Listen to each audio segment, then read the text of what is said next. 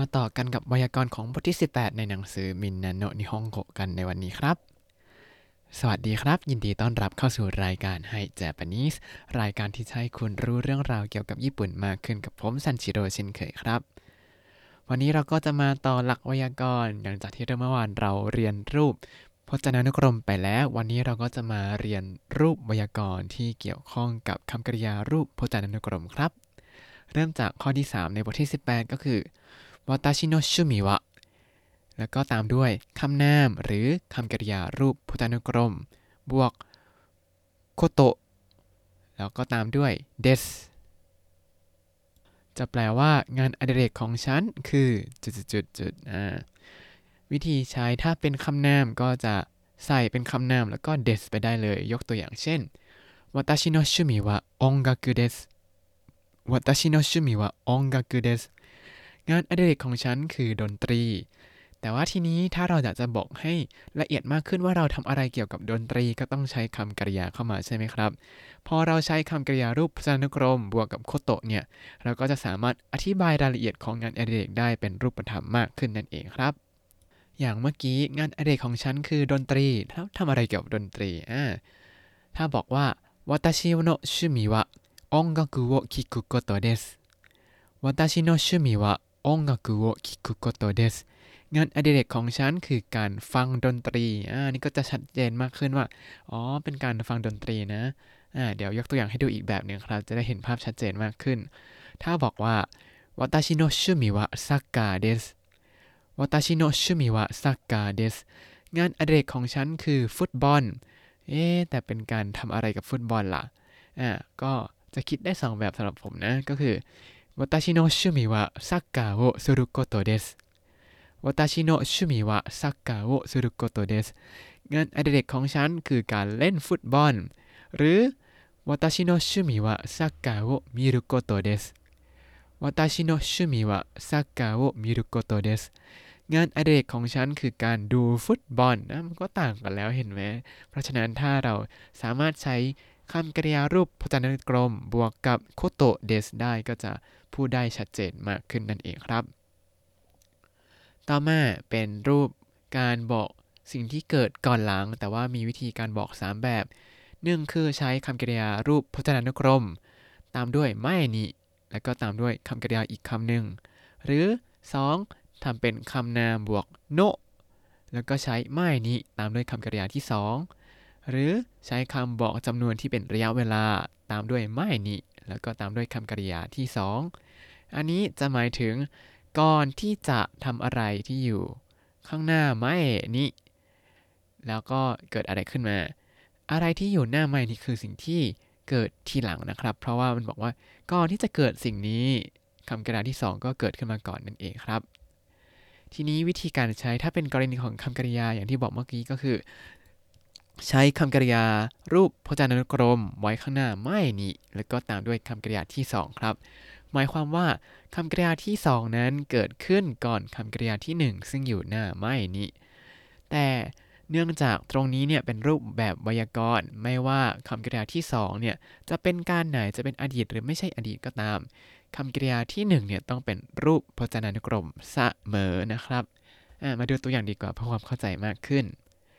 日本へ来る前に日本語を勉強しました。日本へ来る前に日本語を勉強しました。ก่อนที่จะมาญี่ปุ่นได้เรียนภาษาญี่ปุ่น หรือว่าเรียนภาษาญี่ปุ่นก่อนมาที่ญี่ปุ่นนั่นเองครับ หรือ寝る前に本を読みます寝る前に本を読みますอ่านหนังสือก่อนนอน จำไว้นะว่าอะไรที่อยู่ข้างหน้าไม่นี่เนี่ยจะเกิดทีหลัง ถ้าเราบอกว่าเนดูไม่นี่ยองโฮโยมิมัสอ่านหนังสือหลังนอนไม่ใช่ นอนก่อนแล้วอ่านหนังสือมันก็ไม่ใช่คำว่าไม่นี่คือ สิ่งที่เกิดก่อนสิ่งข้างหน้าคำว่าไม่นี่นะ ไม่ใช่นอนก่อนแล้วอ่านหนังสือ แต่อ่านหนังสือก่อนแล้วค่อยนอน ต่อมาในกรณีของคำนามเนี่ยก็จะเอาคำนามนั้นมาเชื่อมกับโนมาเอนี่ครับ ก็แปลว่า สิ่งที่เกิดก่อนคำนามนี้ คือสิ่งที่ตามมาข้างหลัง โดยที่คำนามนี้จะต้องเป็นคำที่แสดงกริยาท่าทางหรือว่าการเคลื่อนไหว ก็คือเป็นพวกอาการนามบวก する นั่นเองครับ อย่างเช่น食事の前に手を洗います 食事の前に手を洗います ล้างมือก่อนรับประทานอาหาร หรือว่า運動の前にストレッチをします 運動の前にストレッチをします ยืดร่างกายก่อนออกกำลังกาย ต่อมาถ้าเป็นกรณีของคำบอกจำนวนที่เป็นระยะเวลาเนี่ย จะไม่ใช้คำช่วยโนนะครับ ก็คือเชื่อมด้วยไม่นิได้เลย อย่างเช่นทานากะซังว่า1จิกังไมนิเดกะเกมาชิตะทานากะซังว่า1จิกังไมนิเดกะเกมาชิตะคุณทานากะออกไปข้างนอกเมื่อหนึ่งชั่วโมงที่แล้ว หรือว่า 私は6年前に日本に来ました私は6年前に日本に来ましたแปลว่าฉันมาที่ญี่ปุ่นเมื่อ 6 ปีที่แล้ว อันนี้ก็ 6 ปีแล้วนะของผมเหมือนกัน ต่อมาไวยากรณ์นากานากะนากานากะที่แปลว่าไม่ค่อยครับ หลังคำว่านากานากะเนี่ยจะตามด้วยสำนวนที่เป็นปฏิเสธเสมอ แล้วความหมายของนากานากะกับสำนวนที่ปฏิเสธนั้นก็จะหมายความว่า ไม่ง่ายที่จะหรือว่าไม่เป็นไปตามที่หวังเอาไว้ ยกตัวอย่างเช่น日本ではなかなか馬を見ることができません 日本ではなかなか馬を見ることができません ที่ญี่ปุ่นหามาดูไม่ได้ง่าย ๆเลย ก็คืออ๋อทำไมอยู่มานานแล้วไม่เห็นม้าเลย คุณซันโตสบอกว่าอยากถ่ายรูปม้าใช่ไหมครับ ในบทสนทนา หรืออันนี้เป็นความอยากส่วนตัว日本ではなかなかムーグローブを食べることができません日本ではなかなかムーグローブを食べることができませんแปลว่า ที่ญี่ปุ่นหากินหมูกรอบไม่ได้ง่าย ๆ เลยครับ อันนี้จริงคือตั้งแต่มาญี่ปุ่นเนี่ยแทบไม่ได้กินหมูกรอบเลย เคยพยายามทำเองครั้งหนึ่งแล้วก็แบบเหม็นทั่วบ้านเลยเลยเลิกทำครับรอเลยไว้ไปหาซื้อกินแล้วกันหรือไม่ก็รอกลับไทยแล้วค่อยไปกินดีกว่า ต่อมาเซฮิเซฮิแปลว่าให้ได้เลยเซฮิเนี่ยเป็นสำนวนที่ใช้แสดงความหวังของคนพูดว่าเฮ้ยเราอยากให้เป็นอย่างนั้นจริง ๆ นะ หรือว่าเอ้ยทำอย่างนั้นให้ได้นะประมาณนี้ อย่างเช่น เซฮิฮอกไกโดเอะอิคิไตเดสเซฮิฮอกไกโดเอะอิคิไตเดสอยากไปฮอกไกโดให้ได้เลยครับ อันนี้คือตัวผู้พูดบอกเองว่าอยากทำอย่างนั้น หรือบางทีเวลาคนญี่ปุ่นมาบอกเราว่า เฮ้ยเมืองไทยน่าไปเที่ยวจังเลย ผมก็จะตอบด้วยประโยคนี้เสมอเลยครับぜひ遊びに来てくださいぜひ遊びに来てくださいกรุณามาเที่ยวให้ได้เลยนะครับ เพราะว่าไม่รู้จะตอบว่าอะไรแล้วเพราะว่าพูดมาอย่างนี้ก็เหมือนบทสนทนามันก็จะแบบเป็น pattern มา タイの料理美味しいですね また来たいです ก็จะบอกว่าぜひまた来てください แล้วไปอีกให้ได้เลยนะครับ ประมาณนี้ ถ้าเป็นคุณผู้ฟังก็จะคุยยังไง ถ้าเขาบอกว่าโอ้ยอยากไปประเทศไทยอีกจังเลย